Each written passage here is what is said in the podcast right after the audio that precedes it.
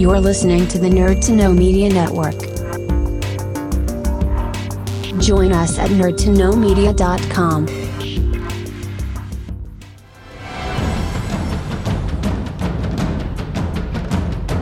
Broadcasting from the Blanchistan Center. This is Phoenix FM. The internet is a communications tool used the world over where people can come together to bitch about movies and share pornography with one another. According to the Nerd Index, you should be upside down in a junior high toilet around the clock.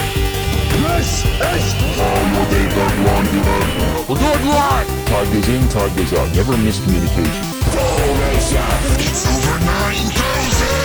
My name is Foxy. The balls are in there.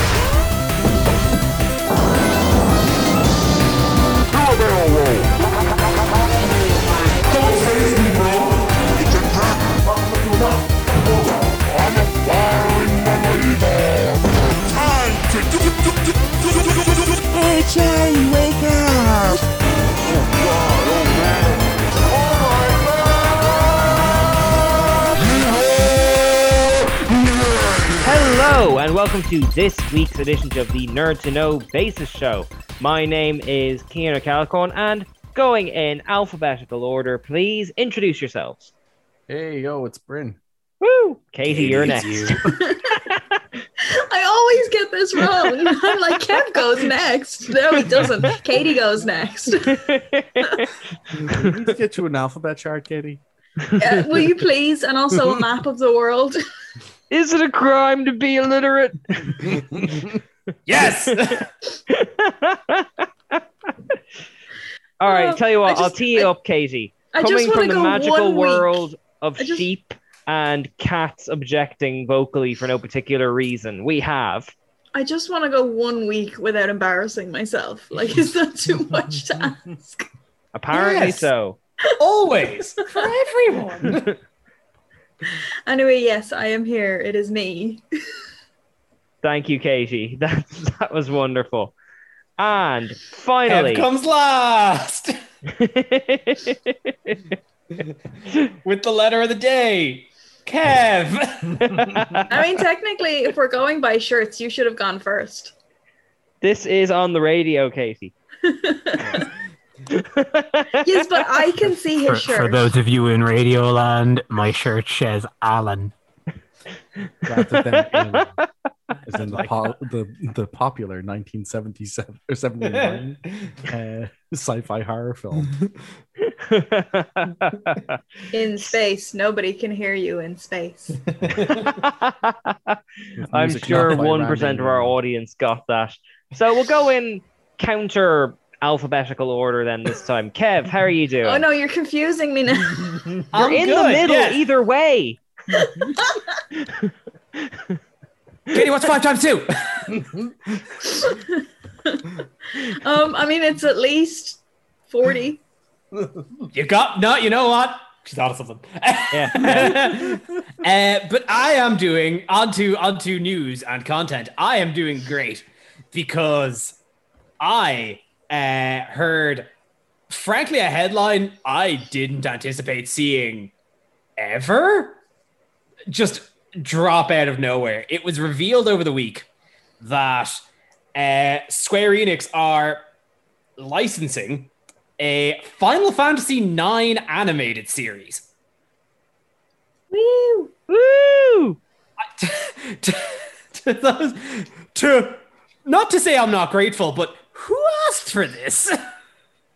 Yeah, because for people who may not know, Final Fantasy IX was the last Final Fantasy game released for the PlayStation One, and, And like it doesn't I like definitely much- it, like yeah. I- it like it, it it's definitely st- like in my opinion it's kind of an underdog of the franchise that doesn't get a whole lot of love. Hmm. Uh, and this is coming from someone who nine is absolutely without a doubt my favorite of the, of the franchise. Hmm. Uh, but I just yeah I don't quite know. Uh, but to kind of go to more detail on it, uh, it has been licensed out to a France-based animation studio called Cyber Group Studios, uh, with currently uh, details very thin on the ground onto what you know length, content, actual that like.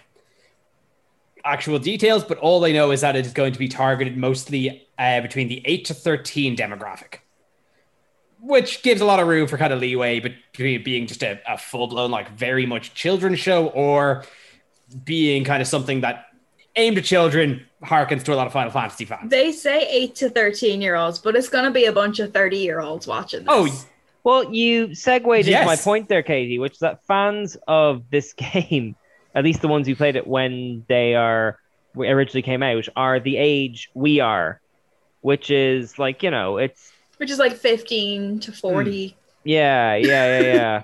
Like, Now, thank in you for being that, generous I- I- there, Katie. I I definitely think because it seems like it's going to be a series that's going to be put into syndication. Right. Uh, and I think with nine in particular, because nine has a very focused, uh, high fantasy steampunk, very vibrant aesthetic. I definitely think it's the sort of thing that I think would pick up well in a very kind of animated uh, children's style. Like, look at Vivi. I have, I have, or uh, in in my possession is a is a Vivi plush that is very just cartoony and lovely. Vivi being the little black mage dude. Um, so yeah, no, I think it could adapt very well to like a children's cartoon. Uh, now, the thing that gives me pause though is I went and actually had a quick glance at Cybergroup Studios. And their catalog uh, consists of a lot of very cheap animation. Nothing particularly like notable, uh, but like it seems like a lot of very kind of uh, very cheap 3D animation. Oh So, um, no! Yeah, I, the kind I'm of not stuff Mother's Basement complains about, that kind of thing. Not even that. See, because there's like, I mean, like very cheap, like children's animation. Oh, Um, okay. Yeah. So again, like, it, I, I, I don't know. Is essentially where I'm kind of coming off with this. I, I'd want to see. I definitely want to see a lot more details. I, I, I had that initial excitement that has been tempered now, but I'm not immediate. Like, I didn't immediately see this and just condemn it. Mm. Just saying, like, no, this is dead in the ground. Because again, Square have money to burn. Uh, so I, I definitely think like you know if Square are licensing this, I'd say they probably want at least a modicum of quality. So I I am intrigued, certainly certainly intrigued. Uh, so far, I think they're out they're shooting for like a late 2021 dev cycle uh, to, to, to develop series. So we're probably not going to see it until at least late 2022. Right. Uh, so more info on that later, but that's yeah, this one threw me for a loop, guys. yeah, because I mean, you kind of covered it already, but like you know, Final Fantasy, say seven. That's one that's been continually, continuously. My apologies, famous ever since it came out. Ten has people either know it through memes or through nostalgia. Like even thirteen, much as it's maligned, kind Yeah, of so, has its like- own little fan base. But nine, great as it is, is feels like a bit of a niche one to adapt. So this is a bit of a weird move. Like. Again, it might it might be as simple as it is the most vibrant, and they were just like, we want to develop a children's cartoon. How about we pick the one with the monkey man? Yeah, actually, let's run down that. There's a monkey man. There's a little to- uh, black mage with no face. There Uh, is- there's there's a big frumpy dumb uh, guard. I love starting with with bits. eyeliner on. Uh, we got a princess in an orange jumpsuit. Uh, we have a rat person dragoon. a Uh, unicorn type person who's also a child Uh, a man who is useless and has big hair and is grumpy. and is grumpy. And, useless. oh my god, I And then Aquina. yes, use the A- a- skills you use to bring uh, Arthur Matt Damon to life to describe to an audience unfamiliar with what Quina from Final Fantasy IX is. Quina and and Quina is also a, a from a race. I think they're called the Qs. Okay. They are swamp dwelling folk that have very clown like face uh, facial features. All of them have a giant tongue just drooping out, and all their entire motivation in life is to eat.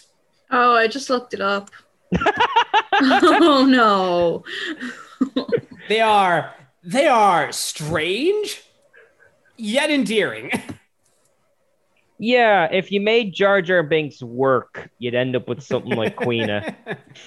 Uh, if Quina is also the only party member who is entirely optional. Entirely optional, and I feel like someone would comment if we didn't point it out. Non-gender defined. Oh yeah, no, non-binary. Yeah. They specifically put he slash she whenever uh, their pronouns come up, which is a very peculiar thing for a game Which- from the nineties or even Yeah, now. which, which is which is forward thinking in a in an English translated Japanese game from the Yeah. PS1 era. So, yeah, no, like Queen, yeah, no. Queen is absolutely an oddity in gaming, and they're kind of again, they're part of the reason why this Yeah. game is just so full of character. Like one of the main characters is this strange clown creature, and yet I kind of still like it. What Thorn and Zorn? no, main character. They're no, they they they're no, no, no. Why would you? Why would you bring them up? Why? Why would you do this? Well, after Quina, I thought all bets were off. yeah, but they suck. They're two of the antagonists. They uh, are imperialist clown folk. As you That's do. the other. That's the other thing because, uh, like, again, details on the ground of the show are very light on like what the show is covering. If it is just an adaptation of the game's plot, or if it's just kind of a, a, a retreading, Or, or, it like could just a be set in the of- universe. yeah. So, because again, as I said, as vibrant the aesthetic of Nine is, Nine deals with some heavy, st- like Final Fantasy games obviously do not shy away from particularly heavy subject materials. Nine deals in a lot, a lot of war tragedies and a lot of genocide.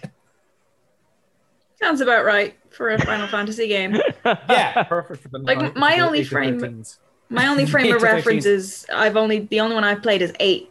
So Oh, it bad was pick. very. What do you mean bad pick? It was amazing. Yeah, but eight's the most confusing story of all of them, and that's saying something. Yeah, it's great. I love it. but it was very war heavy.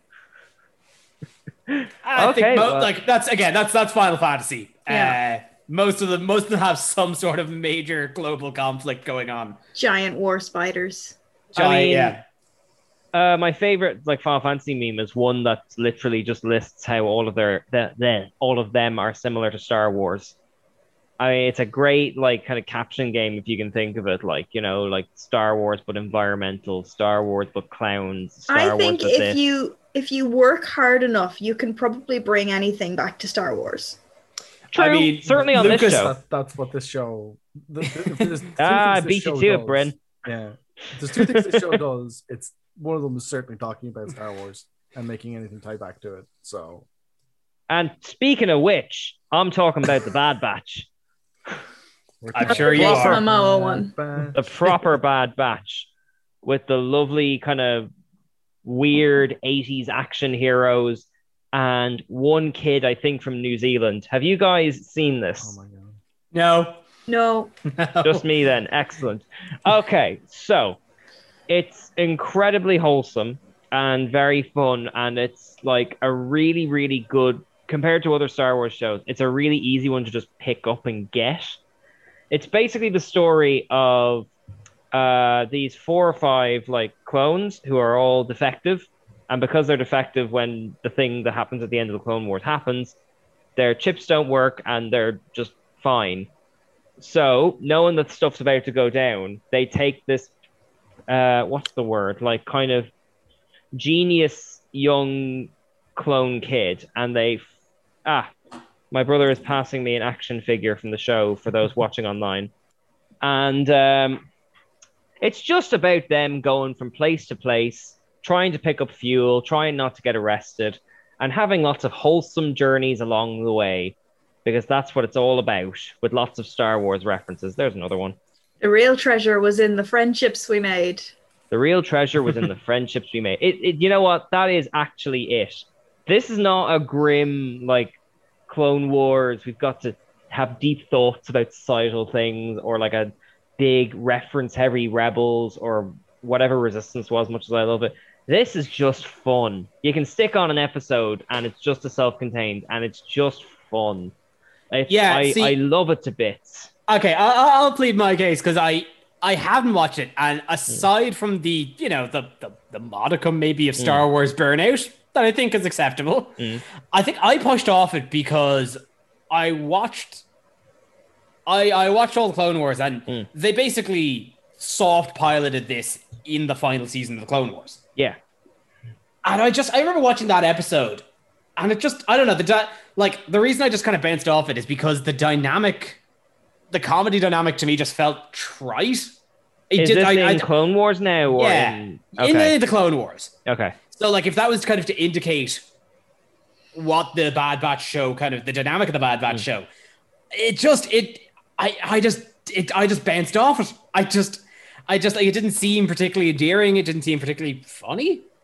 Well, okay, that's fair, but like, I think uh, the magic ingredient they have, which is an ingredient that most that usually kills most things, even in Star Wars, is the addition of the kid Omega, because like she is the like the best protagonist ever because she's never seen the universe, she doesn't know anything, but she's very chipper. And she brings out a nice quality from all of those characters. Like, you know, there's a tough one that's strong that she bounces off. There's a expert one. There's what one who used to be like a main character in Clone Wars. I'm gonna have to get their names up now.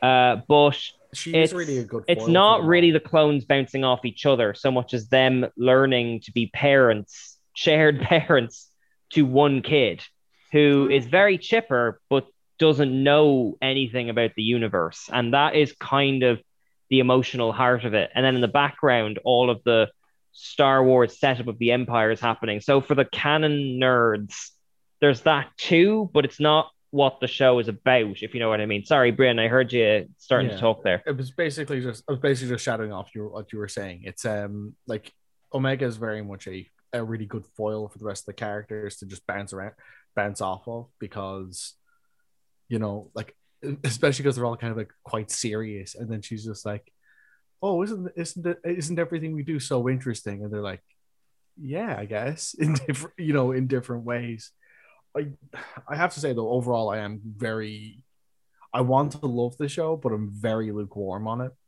i feel like um I feel like, like it's uh it to me it hasn't hit its stride just yet. Like there's been good episodes, but it's not the same thing as going going like every episode is absolutely nailing it uh, nailing the run. Like it's doing a lot of it's laying a lot of uh, groundwork groundwork and foundation right now. So I'm trying to be patient with it, but I haven't.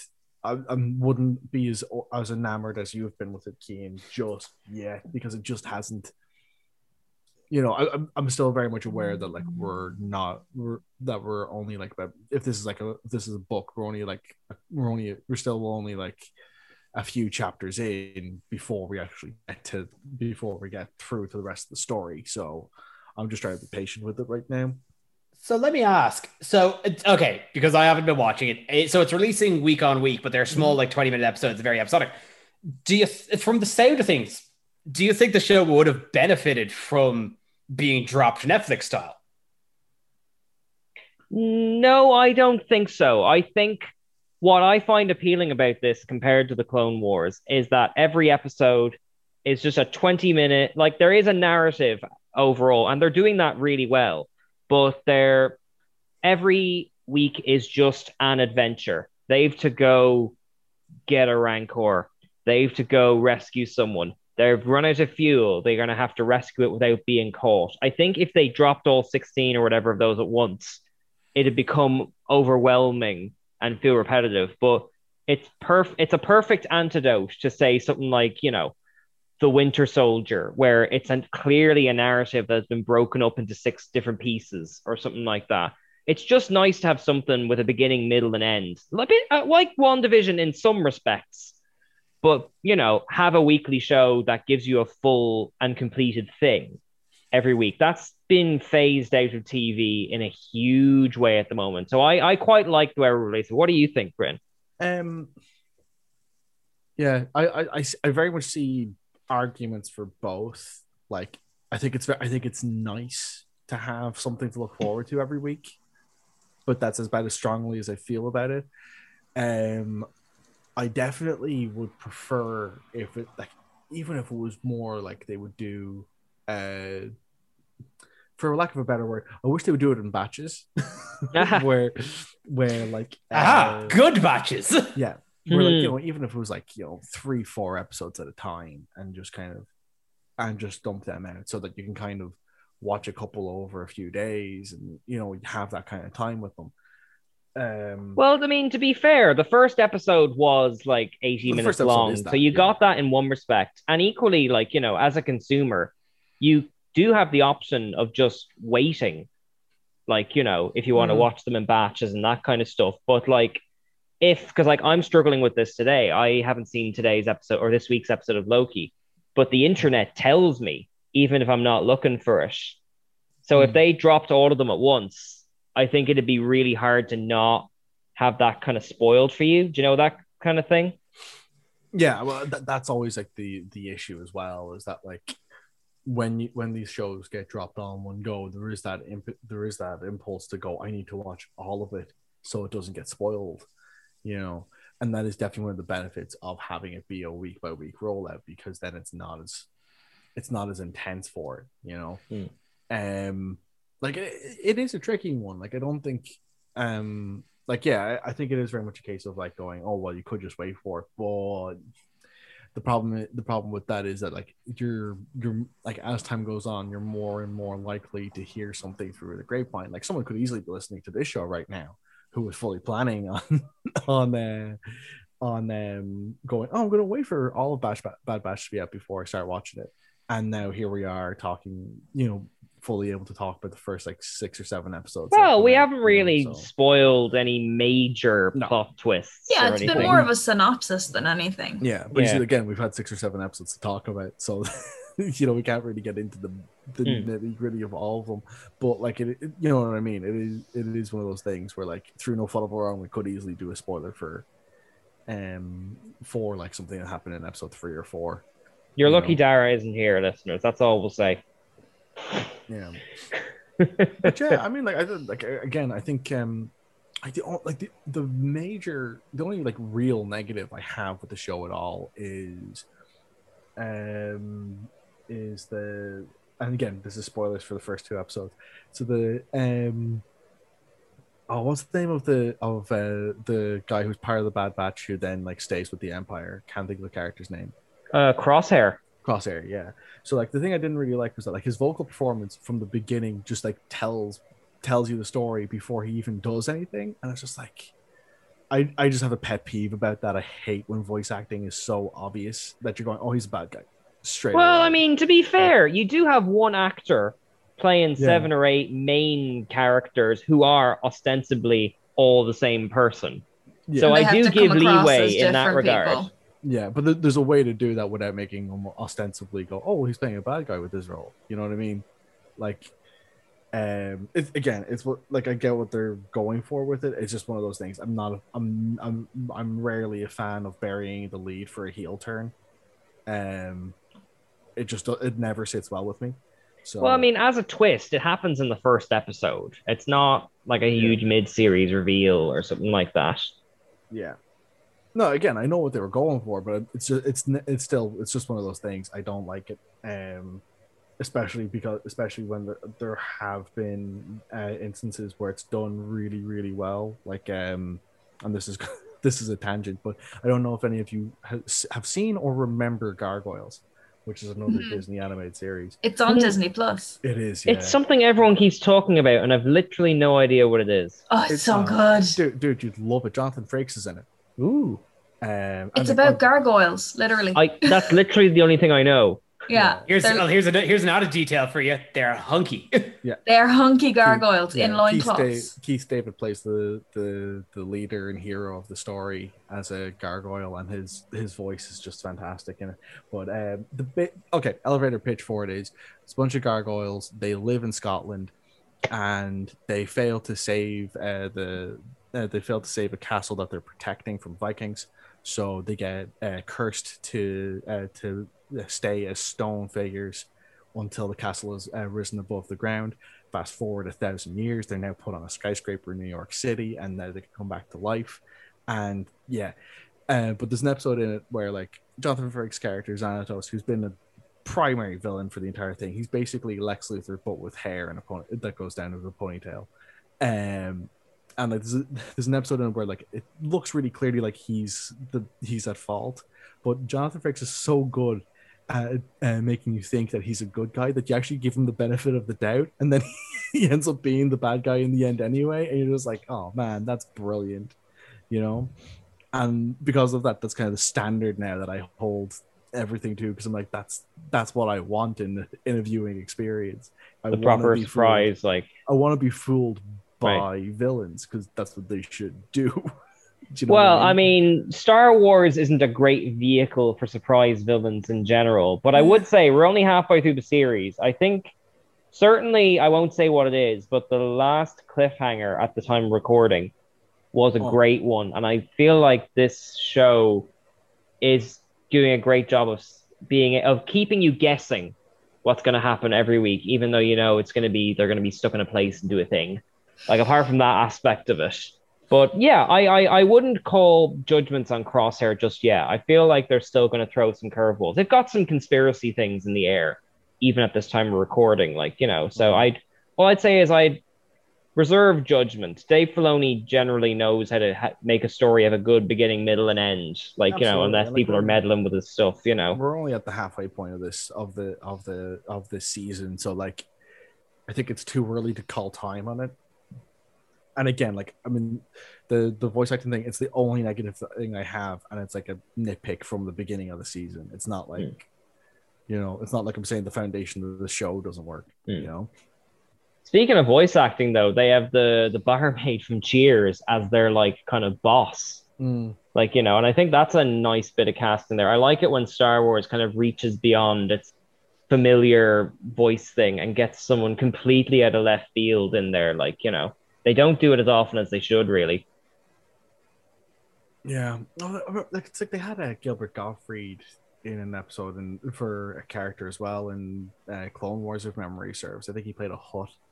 That's right. They've had George Yeah. Takei, they've had David Tennant, like you know, for guest appearance, but they're few and far between. Generally, they kind of, for whatever reason, stick to their kind of wheelhouse of actors and that kind of Hmm. stuff.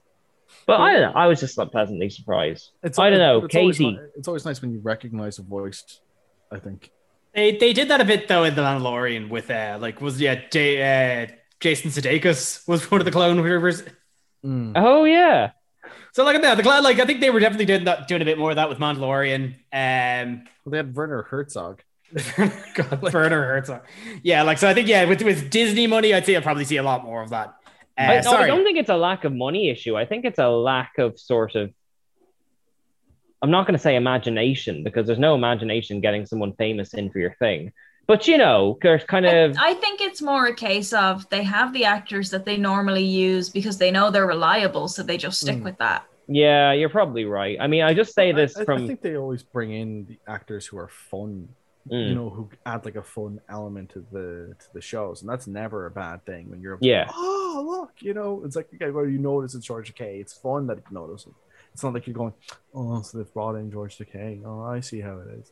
I know. I'm just coming off like Avatar: The Last Airbender, which is finished, and Ducktales, and now and again they'll just throw in a random voice recognized. Oh, oh, I wasn't expecting that. Where the stakes are changing up a bit, even if they don't stick around. Like you know, it's just hmm. something I've noticed in the Star Wars cartoons in general, which that's I would like to see more of. You know, just a just a bit more variety. That's all. I know that's not easy in a show that's ostensibly about clones, where they're all Which- clones doing clone things. So if, Actually, Orphan, if Orphan Black can do it, I'm sure they can do it. True. Let's True. let's not. I I no. I will. I I'll say let's not hold things to like a Tatiana Maslany standard because that is impressive. Yeah, I- she's just on another level. she's just yeah. No, that's like let's let's not hold the bar that high. But like, uh, which Have actually they to- confirmed if she's She-Hulk or not yet? It no, it was a it was a hoax.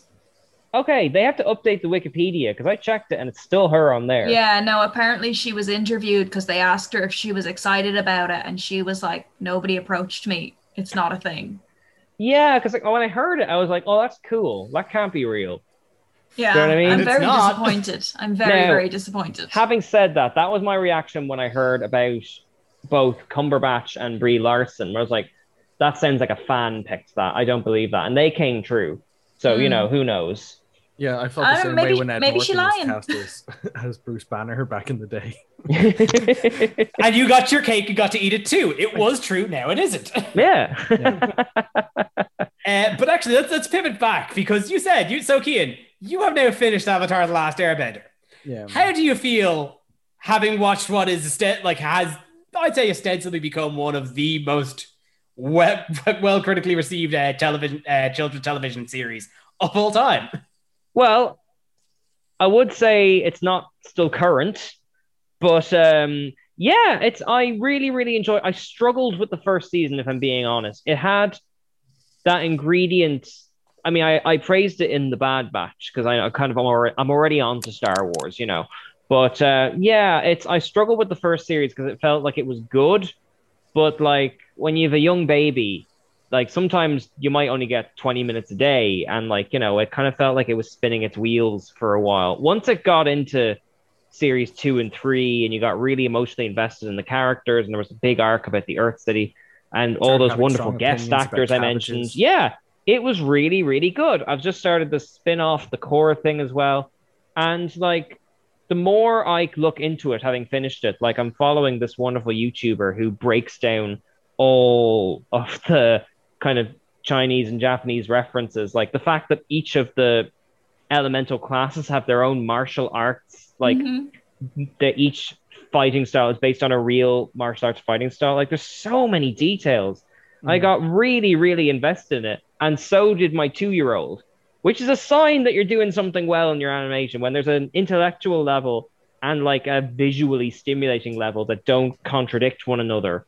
Like you know, you're onto something really, really special there. I loved it to bits. Yeah, I think the only problem with the first season of Avatar, and like Korra suffers from this as well, the first season of Korra, is there's a lot of world building that needs to happen before you can actually get into it. So it seems kind of, you know, because they're introducing characters and creatures and also, and it just seems kind of mismatched mm. It's- until it's it world actually gets into it. Mm. It's like it's a lot of just very like non-expositional world building, which can be tricky to pull off, while also like still very early on, still trying to cater to a Nickelodeon age range. Yeah. So But like yeah. it's, it's trying to find that balance of still being kind of wacky, goofy enough to like be really approachable for that for that young age group, while also setting the setting the base ground for this high political drama. Yeah, and like they, in fairness to them, they do pull it together. You know, usually by around halfway through. Um, the for well for Aang it was halfway through the first season. For Korra it was it probably wasn't until season two. Like, but that was written for an older audience as well. You know, like I struggled with the first season of it. I thought it was really really dull, um, and then it just got amazing from there. Yeah, actually, I'll talk about Korra more in a sec, but like, I think, I mean, to be fair, I can't think of a show like Avatar: The Last Bender before it existed. I mean, sure, the Clone Oh, Wars it's- didn't exist before that, but like in terms of what it's trying to achieve, and the first series very much has you kind of mentioned it there, like it was trying to have its kind of adventure a week lesson learning thing as well as have the overarching thing, and until Zuko starts to become complicated, it seems like that's the mold it's going to stay in, if you know what I mean. So I, when I started watching it, I thought that the praise for it came more from nostalgia than from you know critical perspective, if you know what I mean. Yeah. Well, I mean, like I watched it. I think I first watched it kind of as a late teen, early twenties. So Mm. I was already like late coming into it. Um, but like Zuko is just he, he's definitely one of the best written character arcs I've ever seen. Mm. Like, it's just so well done. Can't believe Oh, yeah. Rufio from Hook as well. yeah, it's Rufio. Like, What? It's yeah, Rufio you know from Hook. Rufio from Hook. You keep saying these words, and I don't know what they mean. Have you So, have you seen Uh, Hook? Jo- Johnny Young Bosch. Spielberg, the- We're uh, getting no, more not Johnny Young words. Uh, so uh, Rufio, have you ever seen? Um, th- there's a Steven Spielberg Peter Pan movie called with Robin Hook. Williams. Oh, Hook. Yeah, Yeah. Okay, H O O K. I was, yeah. I was like, And like, who's there's- Hook? Like, what? Oh, okay, gotcha. Yeah. Rufio, who's a character who has the singing sword. in it, and that's the same guy who plays Prince Zuko. Oh, okay. Uh, Johnny Young Bosch is not the same guy. Johnny Young Bosch was a Power Ranger. Oh, Um, oh, okay. No, that is my mistake. I absolutely mixed that up. Yeah, the um, Ishigo will get another go around. Yeah. no. Um, and put you. Uh, Yeah. um, And actually, you've kind of alluded to something there. Top-notch voice cast across the like Mae Whitman, who plays Katara, mm. is in loads of things. Hilariously, she's like the kid in Friends who Ross accidentally pushes down the stairs just to like be like kind of her like Girl Scout or whatever Oh it my was. god, is that Katara? That's her. Yeah, the the the one female ex in Scott Pilgrim. That's her too. Uh, you've got like Ah. guests coming in like Jason Isaacs, Mark Hamill, George Takei.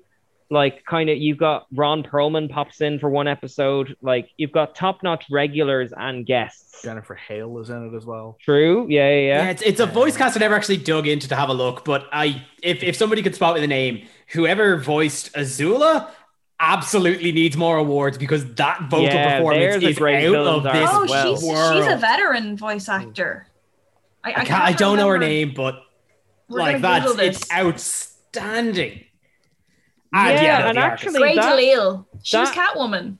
Ah, I see. Okay. Well, that actually alludes to something I um, was impressed with generally, which is that not maybe I could be on, on a completely wrong track here, Katie. I'll consult you about this, but I was really impressed with the way the female characters were presented and written across the whole thing, because Oh, like, yeah. and it and it goes straight back to the first to one of the earliest episodes where um. You have, they go to a village, and um, what's the name of the clowny guy in their group? Sokka. Sokka. Sokka, yeah, Sokka. And Sokka's whole thing is that like he doesn't get how all the warriors in the the village are girls. warriors. Yeah, the Kyoshi warriors. And he was like, "I'm sorry, I, you're you're great warriors." And she's like, "No, I don't. No, you don't get it. I am a great warrior and a girl." Like you know, and that's so simple. And like you've got three major female villains who are in the second series who are all very well drawn. You've the wonderful blind character. Like it's the the thing about the the thing I loved about how they handled the Kyoshi warriors as well is that yeah, it is a village of female warriors. Mm. And Sokka gets kind of all up in himself, being like, they can't be as good as me because I'm a man. Mm. So he kind of put he steps to them and they, you know, they knock lumps out of him. And then instead of being like really annoyed about it, he actually sits back and goes, Okay, I can learn something from these women. And you know, he gets he's like, Well, you you know, he gets them to train him and they train him exactly the way that they would train a woman, as in he has to put on the outfits and the makeup and everything, but he just does it Mm. you know, because he's been humbled. It's not like he's annoyed that he was beaten by a girl. It's like, okay, how can I better myself as a person and a warrior? Yeah, exactly. And like, you know, the characters all do grow and change in incredibly subtle ways. I mean, sure, without giving away too much, like Aang gets the confidence knocked out of him by the end between all the Appa stuff and the Fire Nation stuff. Oh my god, the the villain, the when he loses connection with Zuko's the sister, like well. you know, like she is a completely different character by the time you reach the end than when you start. Like, you Oh know, yeah, no. Azula's villain arc is one of the most fascinating psychological trips into how to break a spirit. Yeah. Mm. And then It's- you have it's- you have characters like Ty Lee who are just all around powerhouses, and anytime she shows up, everybody's just like, "Oh crap, you know what do we do now?" And then Toph, who has very little of an emotional arc and is absolutely one of the best characters in the show. yeah, Yeah, actually, and generally, you wouldn't get a lot of blind characters in major media. And equally, I think there's a recurring character who is like one of the airbenders who's in a wheelchair, and they don't make a fuss about it. In Yeah, fact, they well, have like very tasteful jokes about Toph's blindness. Like, you know, Yeah, I think your artwork looks great, It's- ah, It's always so that's the thing. It's like the the, the the the clever thing with it is it's always Toph who will make the joke about her blindness, and it's very rarely deprecative. yeah, yeah, yeah, but like yeah. as well as that, they have like yeah, they have these disabled characters that are still fully rounded characters. They're still perfectly able to take care of themselves. They're not pandered to. Nobody has to hold their hand. Mm. Like it's just it's a well-rounded cast. Yeah, and like you know, they're self-aware enough that the penultimate episode can be a theater show recounting their adventures incorrectly. Like that takes a superb level of like awareness of why your show works to be able to do it badly as a joke and then throw a neat sting at the end. Like, you It- It know. also it also shows how great Toph is because she's the only one who takes it in good humor. Mm. Everyone else is like, "Oh, I, this is this isn't fair. This isn't a good a good representation of who I am." Yeah, but actually, Toph is a good kind of case study because, like, you meet a character and you're led to make an assumption about them. And Toph joined and she's quite bratty. But then, like with Zuko, over time you realize there's actually more to them than was being presented. Like uh, Zuko's uncle will be another case like that. Like you know, it's, oh, it's Iroh. yeah, Iroh. Like, I mean, you, in a way, Avatar is working against the conventions of its own genre in terms of being a kids' animation because it sets up tropes, but it, like, to use your phrase, Brit, it kind of buries the lead and gives you information subtly and then brings it to the forefront exactly when it needs to deliver an emotional punch. And it's just, it doesn't feel like they were lazy with any of their characters. No, it, it is a masterwork of like macro storytelling with this grand adventure saga. But even like on the smaller scale, like I I condemn you to think that Iroh's story in Basing City Tales, Ba Sing Se City Tales, Mm. isn't one of the greatest pieces of like short story literature. Mm. Cr- It breaks. It's so heartbreaking. But I it's cried only a fraction so of an much. episode. I cried so much at all of that episode. It was just perfection.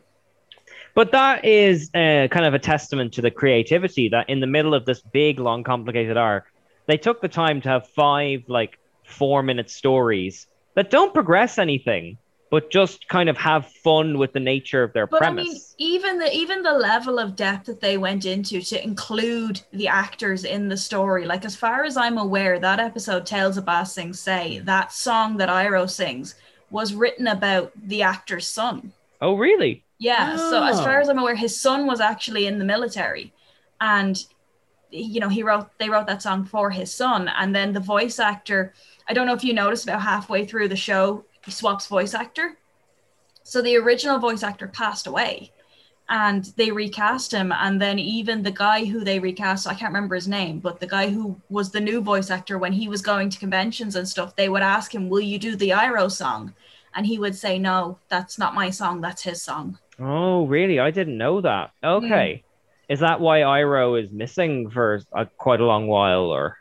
Um, I couldn't tell you. I- I mean, Okay. it could be they, they maybe they were looking for an actor and they just kind of wrote him out for a while. But that's yeah. but even that's testament to how because like in terms of a big long TV narrative, like unfortunately I don't know his name, but the the author of the of Breaking Bad, all the series, like he said that he had planned the ending, but he realized sorry? Vince Gilligan. Vince Gilligan, thank you. But he realized that the journey to getting to the ending may not be what he had originally thought Hmm. and that shows a degree of flexibility because like the obvious kind of because I'm citing Lindsay Lindsay Ellis here is the Game of Thrones thing where they planned an ending, the show organically went in a different direction. So when they did that planned ending, it felt forced. And obviously Yeah. there must have been a great deal of care behind if that like considering that anecdote, that is crucial to Iroh's backstory. So they must have had an ending planned, but also been flexible in how they reached that point. Because by series two, it feels like a completely different show, you know? Hmm. Oh, like that's it's it's as well are the things that kind of separate it from from Korra because Korra doesn't have those moments. Oh, Okay. To the detriment of Korra's run. I like again like I would be um, I'm a, I would I would say that like Korra I recently rewatched it and I found it much more enjoyable than when I watched it initially, whereas watching it week by week. And it suffered in that experience, I found. Well, I mean, Korra now, I've only watched one episode. I don't want to go too much into it, but in a way, it made me feel sad about Star Wars because Korra takes the ending, moves it further into the future, but makes interesting and logical decisions about the nature of its world. It does the kind of whole New Republic thing that Star hmm. Wars pretends to do, but never really does. That's just kind of backdrop to get back to the same type of storytelling. It's got like metal benders, which are cool little ideas, automobiles, and just je- like you know this movement against benders, like you know, so nothing overtly political, but you get the sense of both progress and heritage, which is something again I think Star Wars always strives for and never gets for some reason. So I'm I'm hugely Wars impressed with this franchise overall. Like they seem to, I think, um, the best way I can say it is uh, I'm reading a lot of Elizabeth Sandifer things about Doctor Who at the moment, and she has a wonderful quote, which is that if the show doesn't care about its characters, why should you? And I think in Avatar, they genuinely care about each and every one of their characters, which is why they all come back in some shape or form near the end, you know? I, I don't know. I think like in terms of just being in the Avatar universe, I think Korra kind of shot itself in the foot just purely because, you know, obviously it wanted to sh- show this is the next hmm. iteration of the Avatar. Time has passed, the world has evolved. And it kind of it wanted to show that so much that for the entire first season it goes away from almost everything that Aang was, which is what hmm. people loved about it. And then they realized that you know obviously people still liked it you know it was a good show in its own right but it was too different. And so they kind of the next three seasons they bring it back to what Aang was but then it it doesn't really resolve. Like each season is standalone and then it just kind of ends there's no Okay. like there's no you it, know it raises big- a lot of really interesting ideas to Yeah. progress that world. And as I said, it, it's very different, but also very aspects of it very much try to recapture that by trying to kind of retrofit this new team avatar that never quite They don't- gels yeah they don't same way. gel they uh, and, And, then, then they try they kind of work around that again. I'm, I'm trying they try not to kind of say too much for for Kian's hmm. sake. yeah yeah uh, Because you I still would spoil it. recommend the show. I still would actually actively recommend it. It's I still think it's a good show. It's just not as good. yeah But I like think it's, from- it's definitely got some some really really great ideas that sometimes falter. I actually I really liked the first season. Uh, Yeah. The second season is where it really hits a low point for me. But its third season, I would say, is as good as yeah Avatar. Just with the the again with without having a particularly grand scale plot that the first that originally Ava- that uh, Last Airbender had, it raises these lofty philosophical ideas.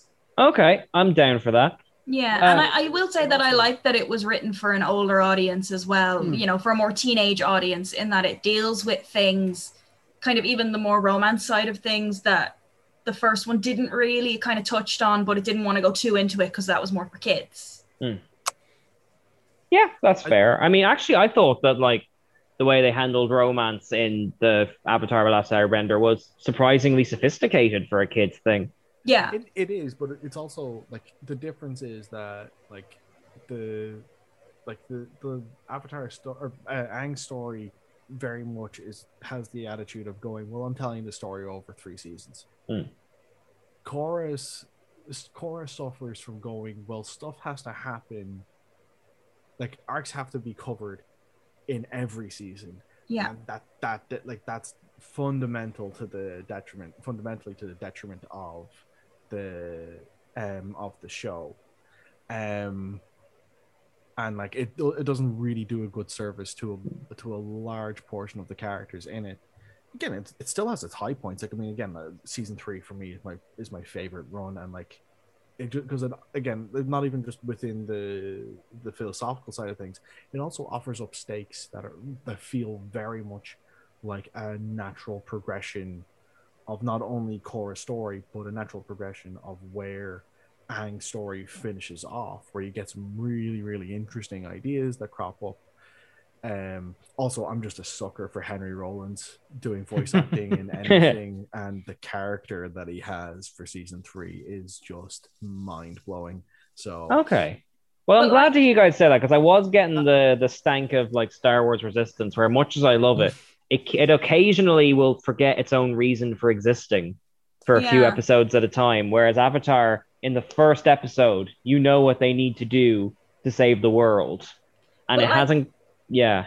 like as well as that, you know, with Korra being the, the next avatar, and you know, I suppose to put it, you know, on this way, watching it as a woman, seeing a female avatar, she's not very likable.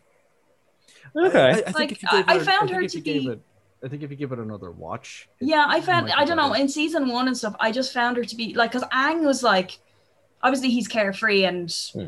you know he's fun and he's happy and he loves his friends and you know he wants to help and all that, which is great. Like you really endear to him. But Korra is kind of more Oh, she's She's just- brash, she's un- brash, she's brash, yeah. unapologetic, violent, Yeah. aggressive. Like no, she, she's like she is. I am the Avatar. Everybody bow down to me. And you it's make her kind of sound like, like Zuko. yeah, it's she's just I don't know like for you. Not to put tropes on people, but you'd think kind of being a female avatar, she'd be more in tune with things. Yeah. Um, but it they kind of opposite. You know, Aang was the one who was more in tune with everything, wanted to help everyone.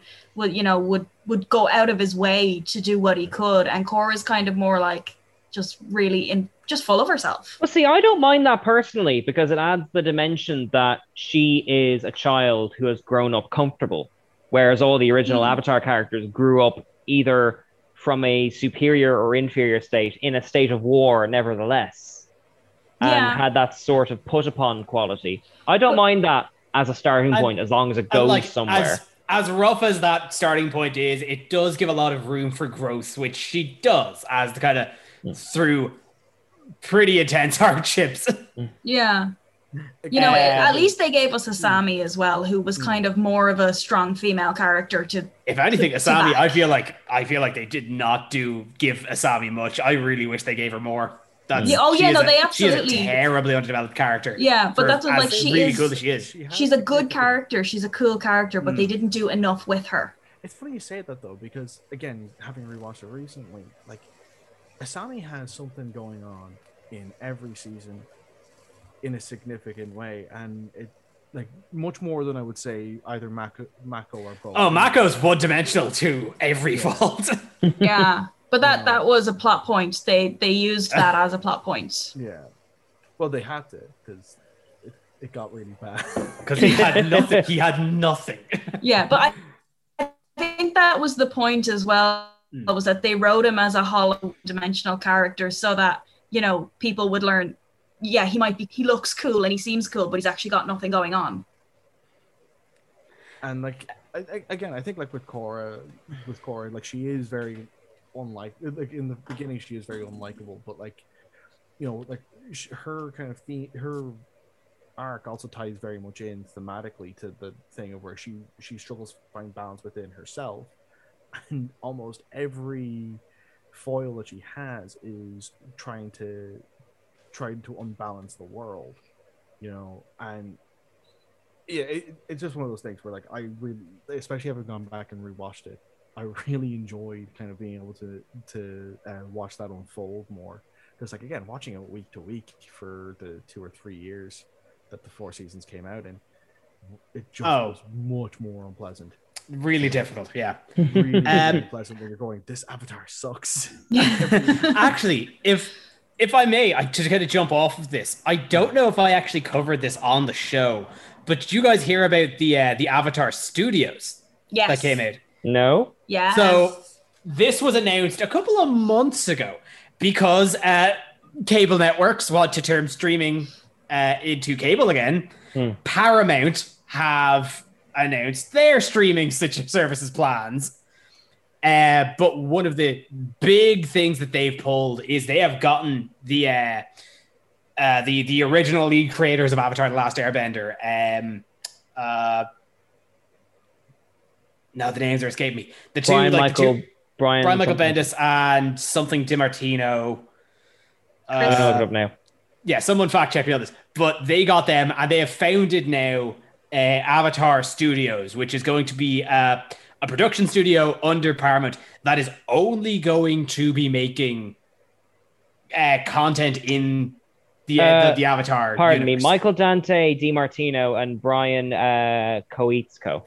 Wait, who's Brian Michael Bendis? Is he, he's a Oh, comic no, writer. no, he's the, The- guy who writes Jessica Jones. the interesting thing about this Avatar Studios announcement as well was that it came on the back of originally Netflix had contracted these guys to do a live action series remake of the Aang cycle.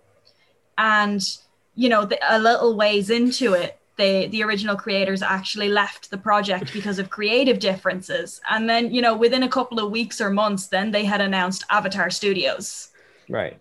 which has left me so intrigued by this Netflix live action. I can only I can only imagine it's going to be a train wreck. It Yeah, can't be any considering- worse than M Night I think Death Note is still the best of those live So, action remakes. So I, far. I I am I'm going to watch the Netflix live action Avatar just You're, you're for assuming it's going to get finished. I am. Can we all, well, we all watch the the rights it. Shyamalan film together as well? I'm as praying and watching. Do not Uh, watch the M Night Shyamalan film. Don't do it. Just Uh. I want to see it, it- though. It takes eight it- people to lift a rock. yeah, In no, Dara's in Dara's words, uh, do not pay for it. Uh, acquire it through it's on less Netflix. for for is it on Is Netflix? it? It's Is it on Netflix? Netflix. Yeah, Yeah, well, I I mean, I watched it watched. No, when I say I watched it on Netflix, what I mean is I put it on and fast forwarded through it and stopped at crucial points. Uh, but do I not watch it. I wouldn't. Like if if you're gonna watch it, just skim through it. What are the crucial points? You know the the, the main plot points like that they would have in because it only does season one. So Oh, I see. Because like I, I know the the one. actor who played Zuko like trashes it publicly, despite They couldn't being even in get- it. You know. it, it was literally like he read the synopsis. Like, well, someone gave him a synopsis of the cartoon, Right. and he read the first two lines, and he said, "Got it," and made a movie. Like, they couldn't even get his name right. I I have Um, heard now. I, Um, I have heard there is uh some anonymous uh forum posting that alleges that Shyamalan actually had very little hand in the production of it. And he should have had wa- no hand in it. I would not and put my name on that. and actually wanted to like was a fan of the series and wants to make it, but apparently just all the creative decisions were not in his control. I see. I I I'd like to believe that because this seems very much out of his wheelhouse. Hmm. But like at the same time, He had his name Paul at is time, all yeah. over the production credits. Yeah, he and put it his is name his everywhere. family of people doing it from like the village and all Yeah. that kind of stuff. Yeah, he put his name everywhere on that movie. If he Yeah, had very so- little hand in it and they changed everything, like it would have been so I'm not saying it's him to walk impossible. away. It's just based on Uh, the the evidence of the credits. Um, But, um, yeah, so but I, I think the only thing I'm really kind of hesitant about with this Avatar Studios is considering they've said it's only doing Avatar stuff. Only Avatar, yeah. I really that that has a that absolutely is giving me warning bells that we are about to get an oversaturation of Avatar material. oh, I And thought it was going to be would- the opposite. I I, thought it was going to be like, like more. Ghostbusters Studios who go bankrupt after one project. It's very I mean, possible. it, it, it, it could be because at the moment, most of the people who would be watching Avatar are people who grew up with it and they're watching it for nostalgia's sake, Hmm. you know? So they're going to have to work really, really hard to pull in a new demographic of viewers, especially because it's going to be on its own exclusive streaming platform, which you have to sign up for. So, Which like, I they're don't- really yeah, like, this is- to, they're really yeah, going to have to. Paramount does not have much else going for it, so this is kind of their ace. Yeah. Um, But at the same time, I- are you going to sign up to a streaming platform just for Avatar, or are Hmm. you going to, you know, in theory, for educational purposes, maybe sail the high seas? possibly. I'd Uh, look I the amount the- of people who got like bloody Paramount Plus just for Star Trek. It can work sometimes. Yeah, I mean, the amount of people who got Disney Plus just for The Mandalorian. Yeah. But at least you've got Marvel on there and stuff as well. Like, you know. Well, you do now, but like at the time, Oh, I people see. had just got it for The Mandalorian, and then when that finished, they just deactivated their account. Sorry, I'm, I'm I'm trying to find out how much money the, But yeah, the so they've, Avatar movie made. Oh, yeah, so far they've uh, they've announced that they're only making that they're starting off with a movie, which I think is a good call. Something Yeah. singular, put it out there. I do uh, like. I, I hope that they don't just kind of linger on that singular time zone because they've established this is a this is a universe with a wealth of just with a wealth of stuff just all throughout its time its its hmm. timeline.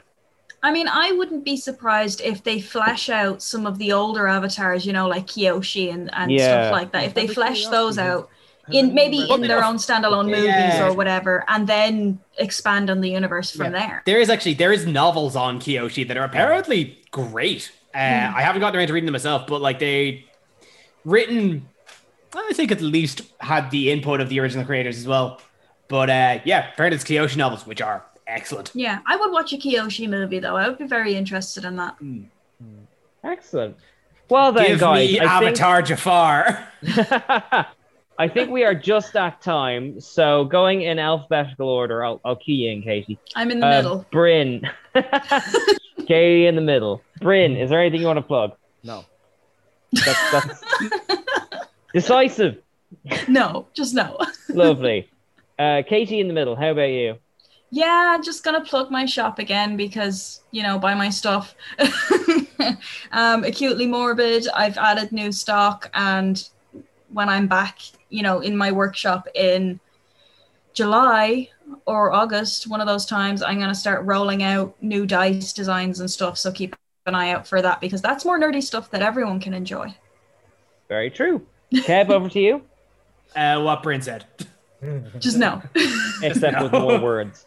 Okay, uh, I'm also going to plug my um, drama classes with uh, ADHD Ireland are still going on in Eventbrite. We will be adding a whole range of extra classes for young kids, like zero to four. We're going to be doing like storybooks and stuff. We're going to be doing kind of eight to twelve kids and that kind of stuff. So if you want to do drama for free online, uh, go to Eventbrite ADHD Ireland Drama.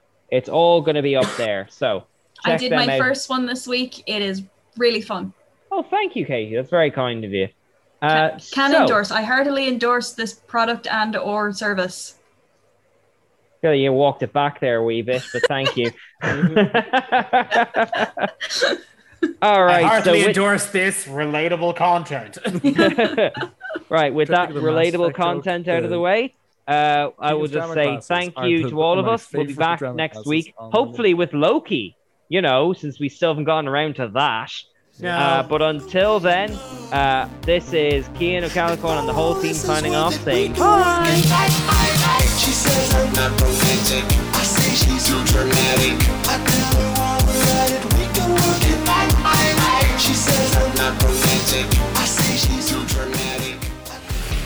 Check out the Wrestling Rewind here on Phoenix 92.5 FM every Tuesday at 8 pm to 9 pm. And of course, over on nerdtoknowmedia.com, the only wrestling podcast by wrestling fans who don't hate wrestling. We'll see you then. Thank you for listening to a Nerd to Know Media production.